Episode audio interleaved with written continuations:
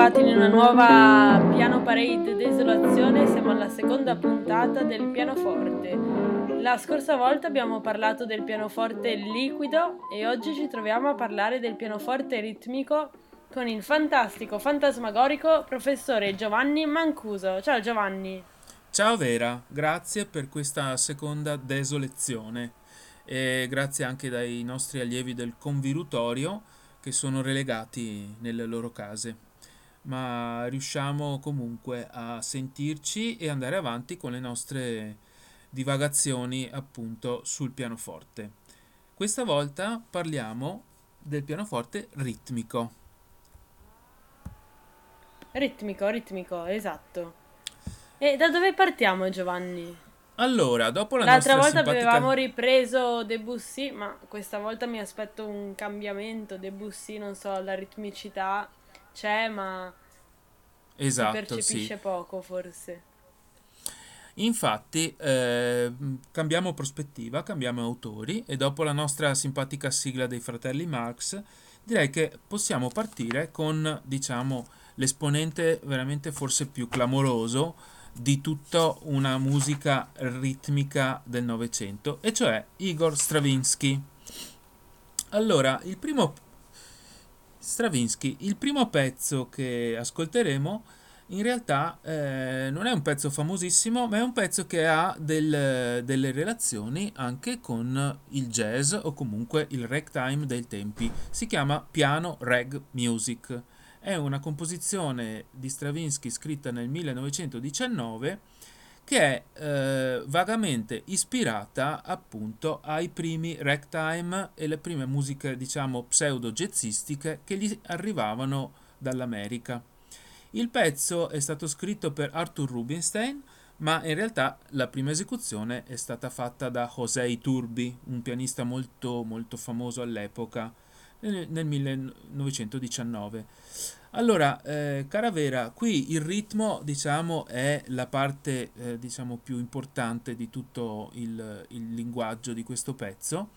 E in realtà, dopo ascolteremo delle altre cose eh, di, di, mm, di rag music eh, eh, jazzistica e vedremo che in realtà le parentele sono abbastanza, la- abbastanza leggere. In realtà si tratta soltanto di una ispirazione che Stravinsky ha preso per lavorare su un'idea di forma molto, molto cubista, diciamo, di questo pezzo e eh, fare delle sperimentazioni sulla scrittura pianistica che in certi punti lavora su poliritmie oppure spariscono le battute improvvisamente.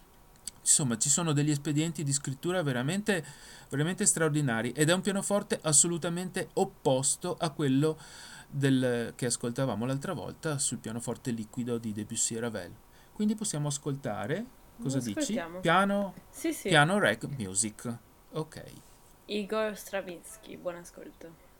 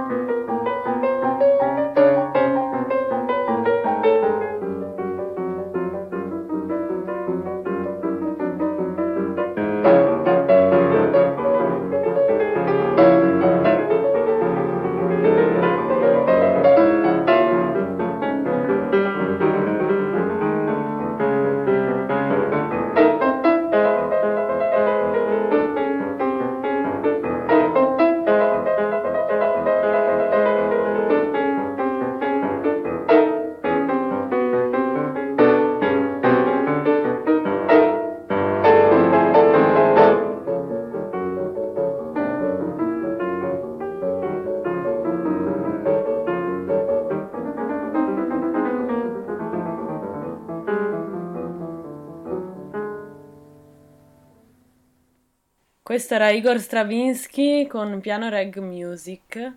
Si sente proprio effettivamente la ritmicità di cui ci anticipavi prima Giovanni e tra l'altro un piccolo aneddoto da raccontarvi se posso che ah. il liutaio dove, dove, vado io per costruire i miei strumenti musicali eh, era, lui era primo o secondo clarinettista alla Fenice per 30 anni è stato e mi ha raccontato che lui ha fatto anche dei concerti con Stravinsky, ma eh, dice che lui non c'era mai alle prove, mandava il suo cugino e veniva solo alla prova generale, all'ultima prova prima del concerto. Era ah, proprio vedi? un fuori classe. Ah, ah, fantastico. Sì, beh, lui era... Uh era aiutato dal suo collaboratore appunto che, che, preparava di solito le esecuzioni e lui arrivava anche perché probabilmente questo maestro di cui parli avrà visto Stravinsky che era già molto vecchio insomma.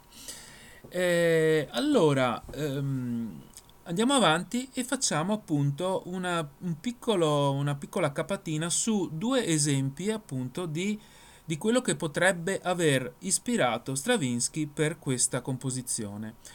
Eh, vi ricordo che stiamo anche parlando ai nostri allievi di semiografia della musica, che sono tutti pianisti, e, ma cercando anche di prospettare a loro una visione anche un po' allargata, non soltanto del pianoforte classico, ma anche appunto di quello che succede in altri linguaggi come il jazz. Allora, il prossimo ascolto è di un uh, pianista uh, che si chiama U.B. Blake, nato nel 1887 e morto nel 1983, quindi molto vecchio, ma che praticamente è coetaneo di Stravinsky. Stravinsky era soltanto di 5 anni più vecchio, e con un reg che si chiama Charleston Reg, che lui aveva composto quando aveva soltanto 12 anni e che ha, ha scritto su carta eh, intorno al 1915, quindi siamo proprio in quegli anni lì. Quindi ascolterete qualcosa che ah, potrebbe aver ispirato la composizione di Stravinsky, ma in realtà ascolterete qualcosa di ben più diverso e quindi facciamo uno sforzo per capire la mente diabolica eh, ritmica di Stravinsky cosa ha fatto rispetto a queste ispirazioni. Charleston Reg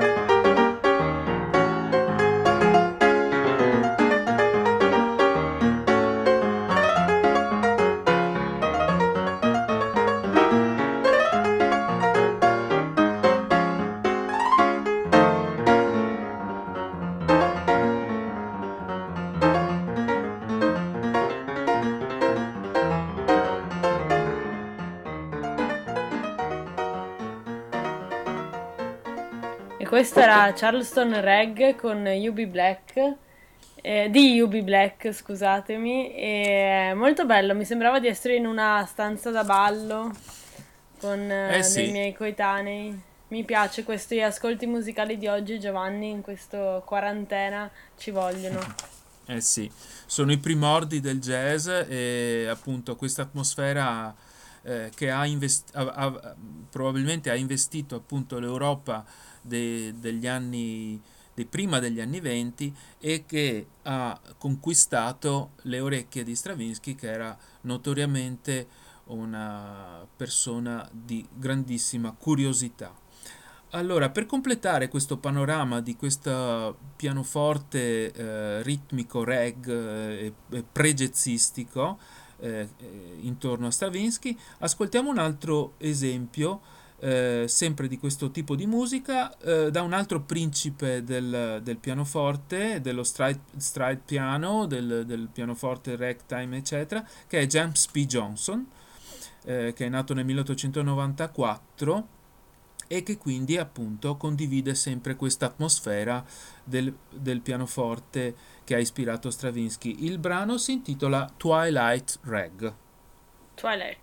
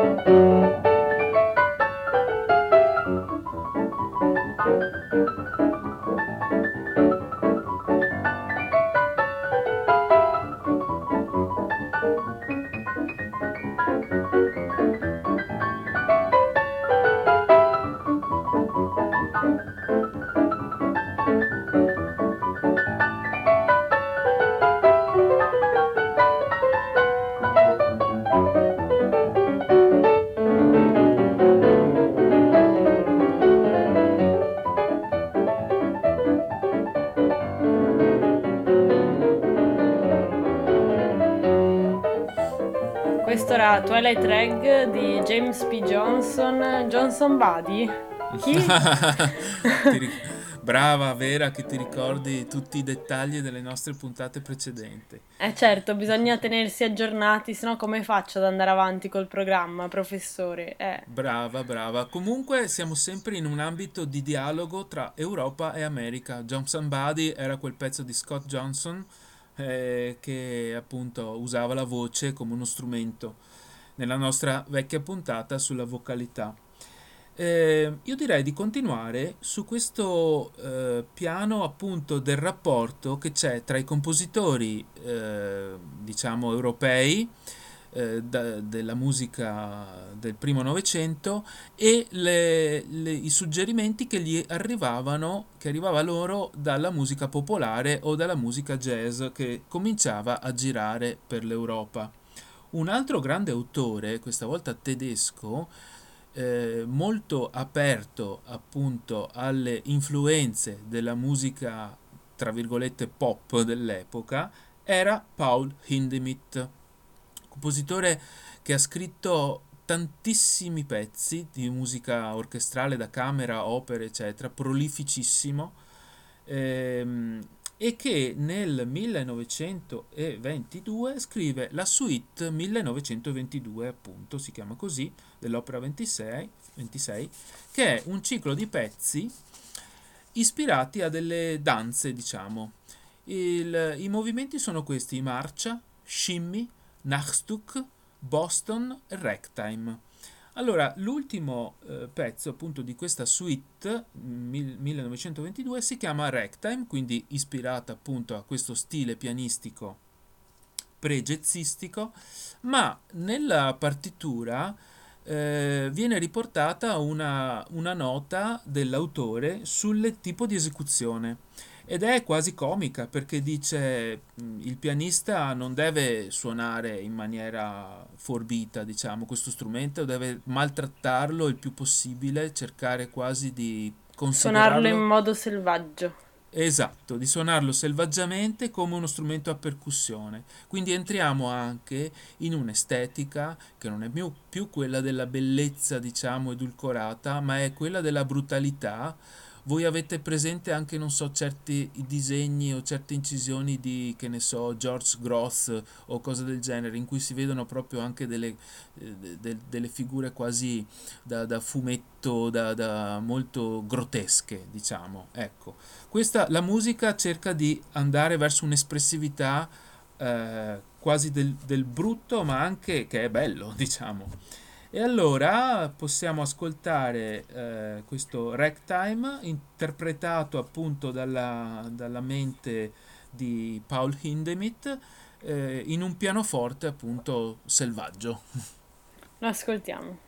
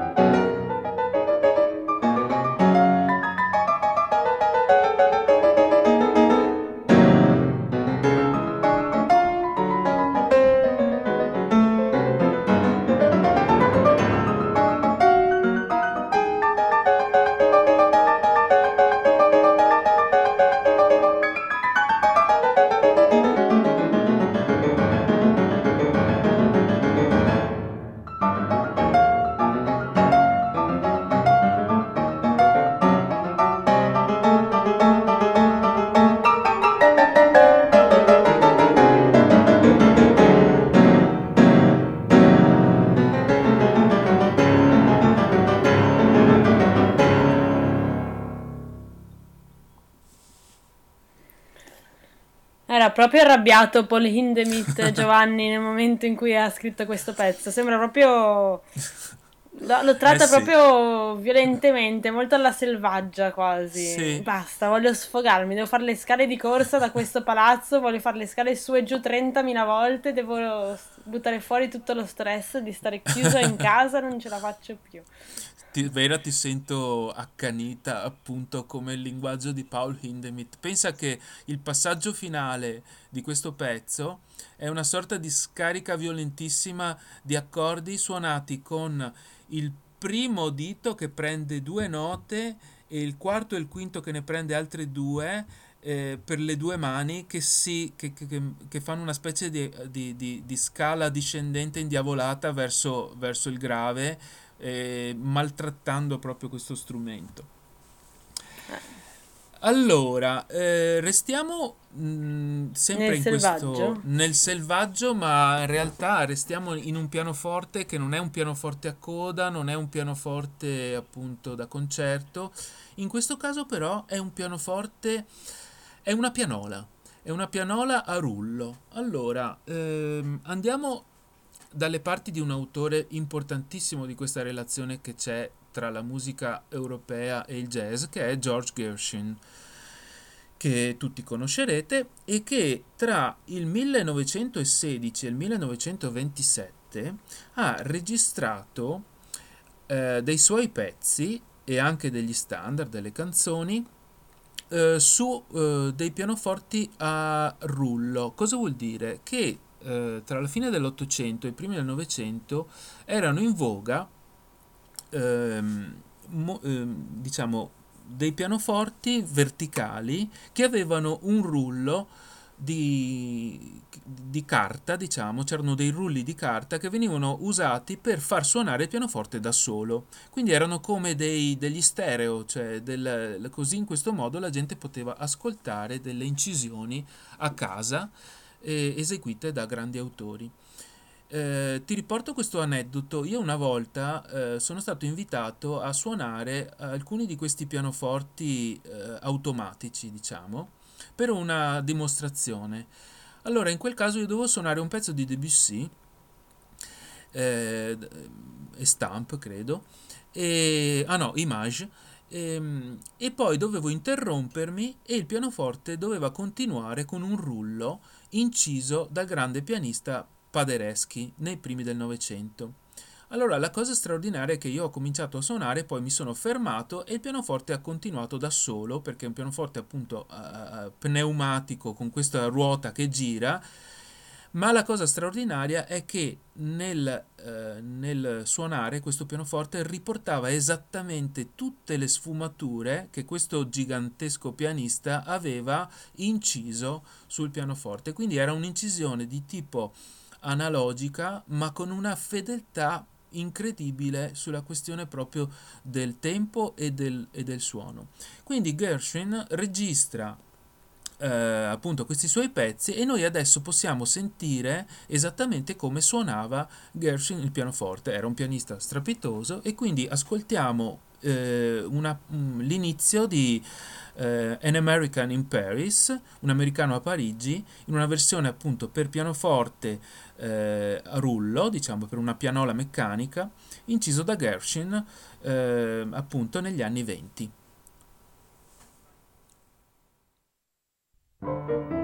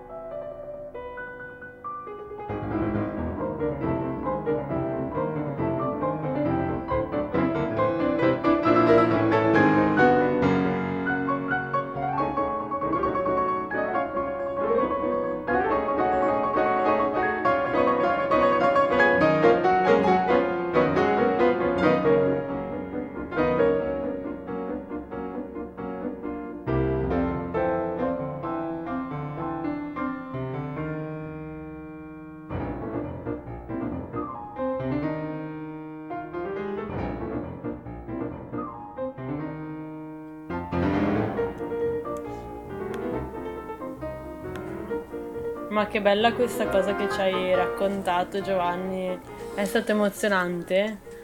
È tutto un mondo appunto della musica meccanica che ancora dalla fine dell'Ottocento continuerà nel Novecento e ci riserverà delle belle sorprese anche in queste nostre trasmissioni. Ero anche curiosa, sono curiosa, volevo essere là nel momento in cui tu avevi suonato questo pianoforte. Volevo sì, ti vedere dico, la tua faccia. È, è stato emozionante perché appunto in quella, in quella serata appunto questo collezionista di autopiani ha fatto sentire appunto eh, Debussy, poi ha fatto sentire proprio Gershwin e poi altri pezzi che ascolteremo più avanti. E la cosa straordinaria appunto era sentire il diverso tocco dei pianisti e sembrava di averli proprio, proprio lì vivi insomma. Quindi eh, la, la, perfezione del, dell'incisione non è un affare soltanto degli ultimi tempi, ma era proprio una cosa anche de, degli anni 20 30 addirittura.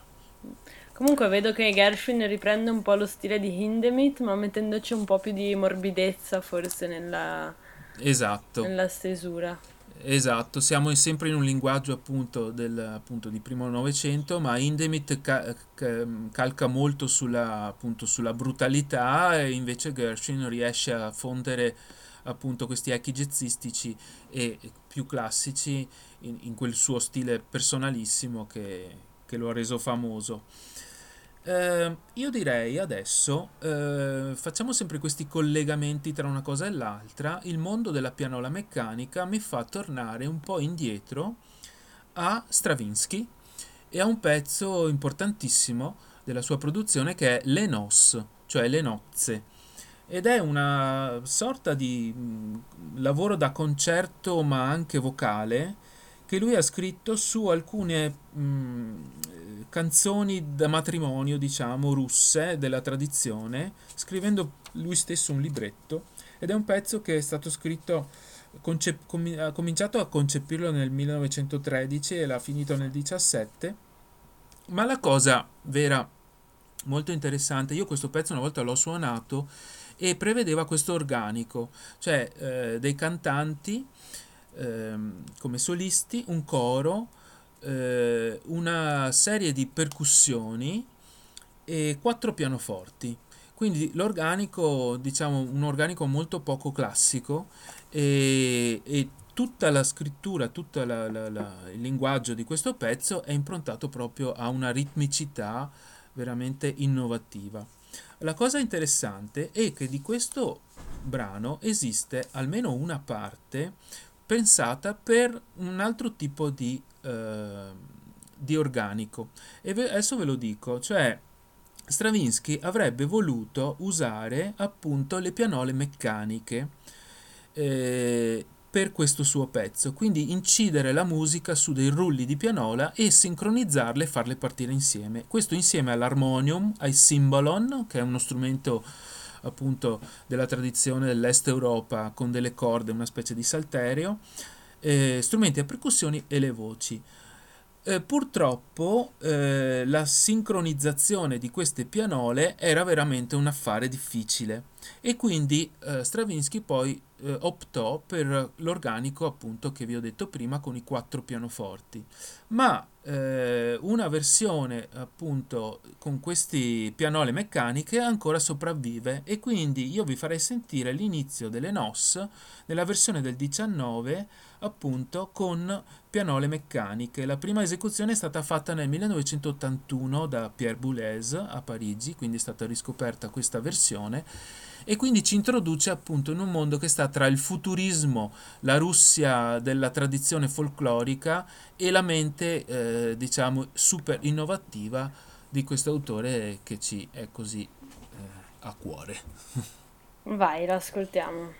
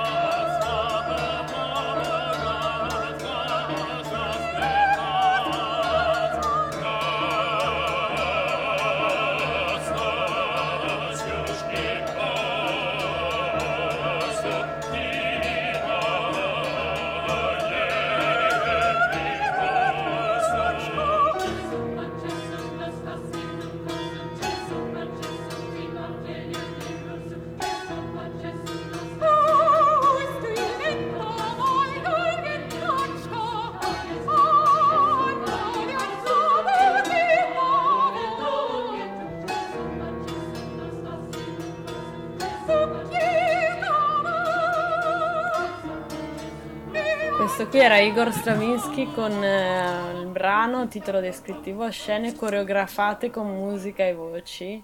Le Nos, appunto. Le Nos. Eh, devo dire che ha anche uno stile un po' orientaleggiante. Eh sì, perché siamo in un mondo che sta appunto a conf- in, con- in confine tra l'Oriente e l'Occidente. È un mondo che è stato inventato, riscoperto, cioè, diciamo, da Stravinsky, una sorta di, di mondo quasi orientale in effetti. Ehm, allora, cara Vera, io direi appunto di fare un altro, un'altra cosa su Stravinsky, eh, sempre per quanto riguarda la pianola. Allora, è bello scoprire anche in queste nostre desolezioni eh, sul pianoforte le nostre anche deviazioni e quindi ci stiamo anche orientando verso un tipo di repertorio eh, per uno strumento forse a molti sconosciuto, che è appunto la pianola meccanica, elettromeccanica. Vedi, diciamo. ma erano avanti anni luce questi compositori Sì. rispetto a noi. Altro sì. che la tecnologia 4.0. Hai ragione, hai ragione, erano dei, dei primi computer, diciamo, che potevano suonare musica programmata e già pre- pre- pre-registrata in un certo senso. Allora, eh, le compagnie eh, che producevano pianole eh, certe volte commissionavano ai compositori eh, dei pezzi a dimostrazione appunto delle qualità tecniche di questi strumenti. Una di queste compagnie era la Aeolian Company che commissionò a Stravinsky un pezzo eh, nel 1917 eh, un pezzo appunto per eh, piano, pianola meccanica, un nuovo tipo di pianola che era sensibile alla dinamica e quindi poteva eh, appunto dare eh, molte sfumature. E quindi ascoltiamo questo breve pezzo che si chiama Etude per pianola, ricordandovi appunto che esiste tutto un repertorio per pianola eh, a rullo che poi ci porterà molto avanti e sarà di stimolo a compositori come Ligeti, per esempio, che scriverà dei pezzi per pianoforte eh, ispirati a questo tipo di pre-computer, diciamo, che permetteva eh, di incidere eh, appunto musica su uno strumento meccanico, ma di trattarlo in maniera assolutamente musicale. Questo Etude por pianola, poi Stravinsky, che era un riciclatore di se stesso veramente strabiliante, lo ha trascritto per orchestra con il nome di Madrid.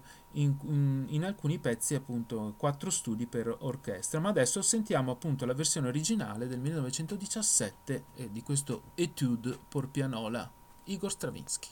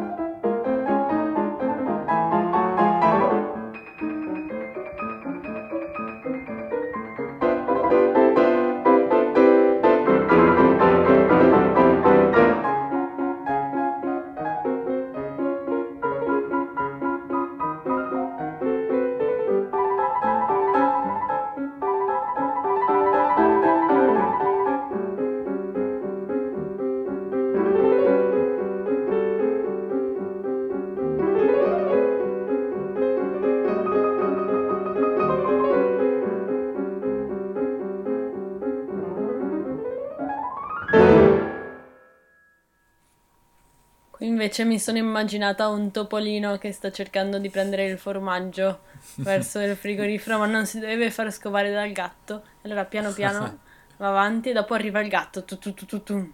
Eh, Uh, vedi? pesantemente. Eh, allora, le, le tue così, osservazioni in realtà appunto anticipano anche qualcosa che era nell'aria, e cioè il rapporto con eh, il cinema, la visione, no? In effetti molti di questi pezzi ci suggeriscono delle situazioni visive, forse perché sono stati concepiti in un momento in cui il cinema cominciava veramente ad essere l'arte del del secolo. E quindi attraverso sempre questa cosa del piano meccanico andiamo verso questa mescolanza di generi e di discipline e andiamo verso anche appunto il cinema. Siamo nel 1923-24 e eh, parleremo del ballet mécanique. Sai cos'era questa, vera questa cosa del ballet mécanique? No? Allora, eh, in- sempre in quella serata che, che mi è capitato di fare con i pianoforti meccanici, c'era proprio anche questo pezzo che in quel caso era stato appunto trascritto, eh, appunto era stata presentata una versione per pianoforte meccanico di eh, un progetto che in realtà non era soltanto musicale, ma era proprio un film. Allora, Ballet Mécanique è un film concepito e scritto e co-diretto da un artista, un pittore, diciamo, un, un artista eh, francese che si chiamava Fernand Léger, in collaborazione con un registra- regista americano ehm, che era mm, Dudley Murphy. Hanno fatto un, eh, una specie di film dadaista post-cubista molto molto divertente e eh, la musica è stata scritta da un autore americano che era un po' un l'enfant terrible, diciamo, di quegli anni, che si chiama George Antheil e che io ho preso come personaggio principale di una mia opera qualche anno fa. Non avevo Sì, dubbi. perché, vabbè, per varie cose, insomma, adesso non è il caso di raccontarlo, però è un personaggio veramente molto curioso. E mh, allora il nostro pazzissimo George Antel ci eh, fa eh, tornare anche a certe suggestioni che il futurismo aveva lanciato, e cioè un mondo che sta tra la meccanica, appunto i suoni industriali, eh, la ritmicità ossessiva e ripetuta, certe cose che torneranno soltanto nei minimalisti, per esempio.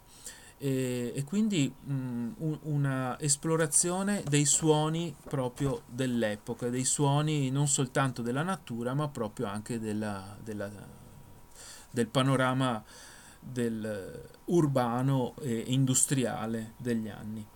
Allora, eh, Caravera, ehm, adesso ti dirò l'organico per- che, che aveva concepito George Antel per questo, per questo pezzo e, e- e ti lascerà un po' stupita. Allora, Ok, sono curiosa. l'or- l'orchestrazione originale di questo ballet mécanique prevedeva 16 pianole meccaniche sincronizzate, due pianoforti, tre xilofoni, almeno sette campane elettriche, eh, tre eh, eliche di aeroplani, sirene, quattro eh, tamburi bassi e un tam-tam. E tutto questo, questo armamentario appunto eh, è, è usato per la colonna sonora di questo ballet mécanique che voi potete trovare su YouTube.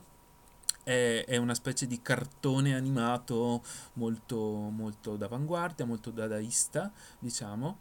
E quindi eh, ascoltiamo questo appunto tentativo di, di far esplodere tutti questi suoni, eh, di, da- da- di questi suoni industriali, diciamo, addirittura eliche di aeroplano, figurati che roba, da parte di questo incredibile autore eh, che è appunto George Antheil. Siamo nel 1923-24, diciamo. Buon ascolto.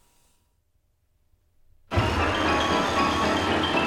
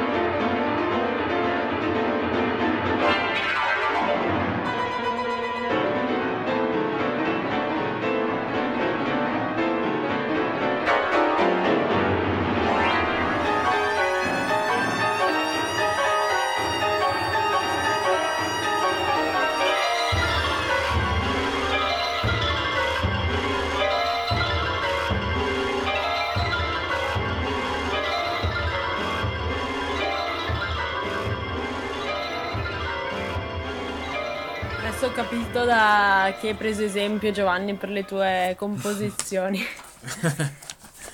eh sì. Se, se, andate a vedere un concerto del professore, eh, vedete questo è anche peggio forse.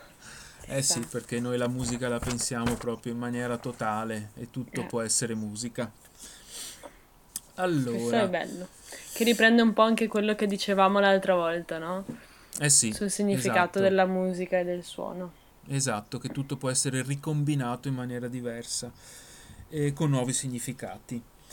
Allora, eh, Caravera eh, è sempre l'America che ci porta degli esempi molto matti, diciamo, eh, per il nostro linguaggio pianistico e il, un personaggio veramente a me molto simpatico che ha usato le pianole meccaniche proprio forse di, di, chiedendosi ma insomma cosa posso fare con questi oggetti che l'uomo non può fare è Conlon Nancarrow, un nome un po' strano, di un autore appunto americano che tra l'altro partecipò alla guerra civile spagnola negli anni 30 e poi tornò in America e poi si rifugiò nel Nuovo Messico, nel deserto, a scrivere pezzi follissimi per eh, pianole.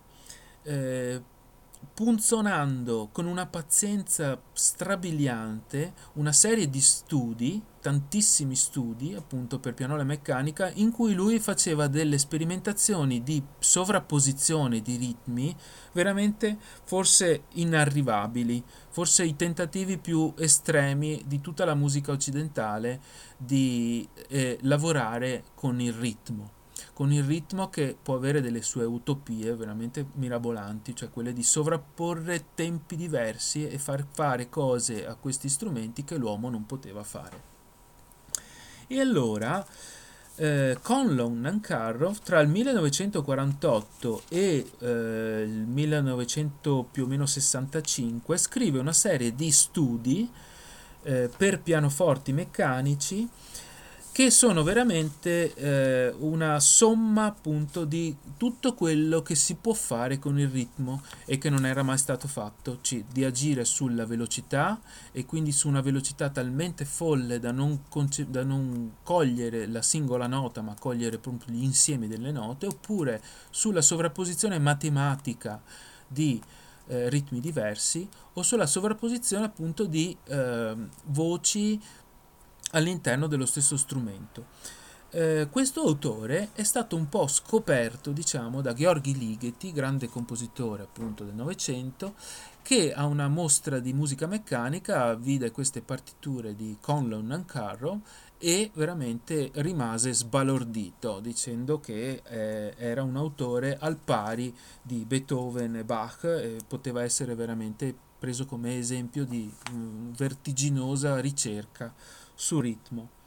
Eh, questi pezzi sono quasi tutti impossibili da suonare per un pianista, però qualcuno ha pensato anche di trascriverli per ensemble, per orchestra, insomma.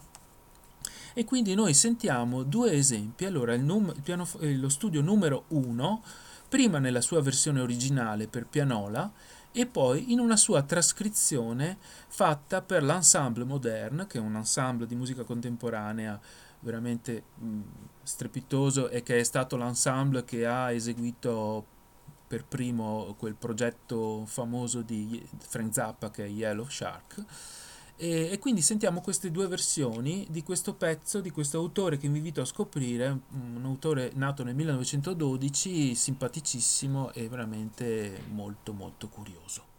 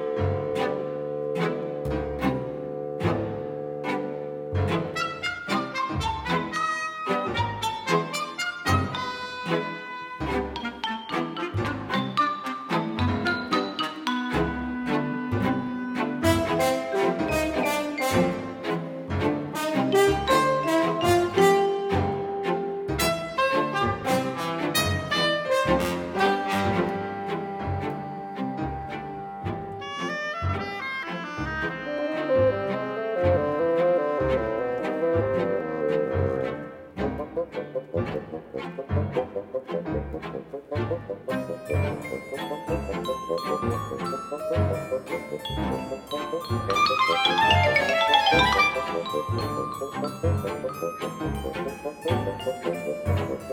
you.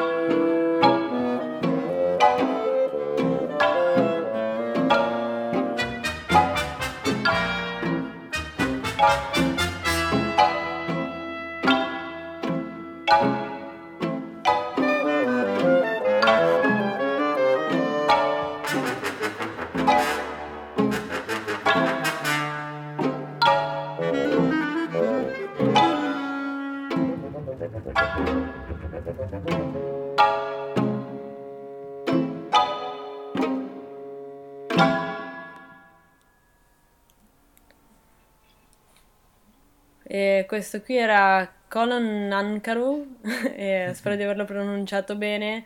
E devo dire Giovanni che forse la versione per orchestra è più interessante rispetto a quella per pianoforte, più colorata. Esatto, è, come... È, dif- è, come... è differente, diciamo. È differente, è come dare appunto colore a una cosa in bianco e nero, perché il pianoforte appunto è uno strumento in bianco e in nero. In bianco e nero. Esatto. E allora, diciamo... eh, ma tu diciamo sei riuscito a suonare questa, questa cosa solo col pianoforte, questa partitura? O anche quest... per te è stata una sfida impossibile? Eh, diciamo che ci sono dei limiti umani per cui queste partiture per, eh, al pianoforte non possono proprio fisicamente essere eseguite e quindi l'unico modo è di trascriverle.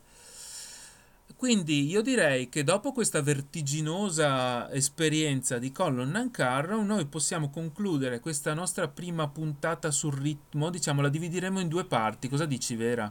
Sì, sì, sono d'accordo perché abbiamo un sacco di materiale ed esatto. è bene, secondo me, anche per i nostri ascoltatori sì. prendersi a piccole dosi a piccole dosi, quindi vi invitiamo appunto a scoprire questi autori e noi appunto ci vediamo alla prossima puntata delle nostre desolezioni, continueremo sempre con il pianoforte ritmico e quindi Vera io ti ringrazio tantissimo anche da parte dei nostri allievi del convirutorio e quindi sulle e note dei... Ci salutiamo con Cico Place del piano. Bravissimo, un abbraccio a tutti. Ciao, ciao, ciao Giovanni. Ciao, ciao, ciao.